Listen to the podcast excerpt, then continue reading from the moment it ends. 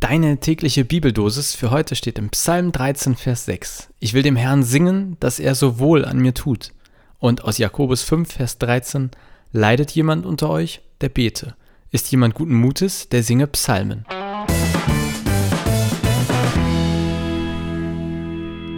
Ich bin ja skeptisch, ob Gott so Bock drauf hat, wenn ich ihm Lieder singe. Oder er hat so eine Software, die alles Gesinge für ihn direkt in schön umwandelt. Man weiß es nicht. Ich will dem Herrn singen, dass er so wohl an mir tut.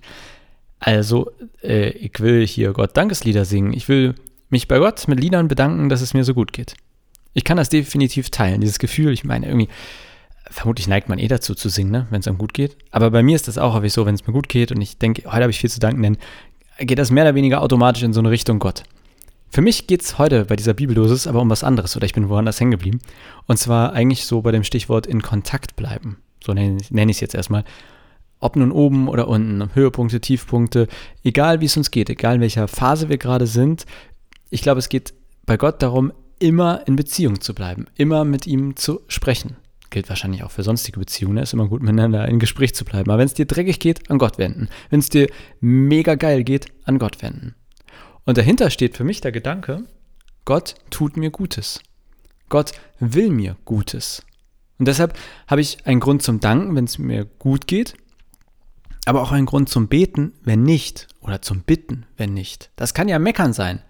Das kann eine Bitte um Kraft sein. Aber auf jeden Fall, glaube ich, ist Gott immer der richtige Ansprechpartner. Von mir ist auch die richtige Ansprechpartnerin. Und also er ist sozusagen immer der richtige Adressat. Es ist immer die richtige Adresse und dahinter steht für mich diese Grundidee, Gott will Gutes für dich. Deshalb, wenn es uns gut geht, haben wir dort einen guten Adressaten, um uns zu bedanken. Und wir haben auch einen guten Grund, uns zu beschweren, wenn es uns nicht gut geht, weil wir bei Gott wissen, hey, Gott will, dass es uns gut geht. Und deswegen findet er nicht gut, wenn es uns nicht gut geht. Und deswegen können wir uns dort beschweren, können wir meckern. Wir können auch bitten um Kraft oder um neue Wege, um neue Türen, die sich öffnen.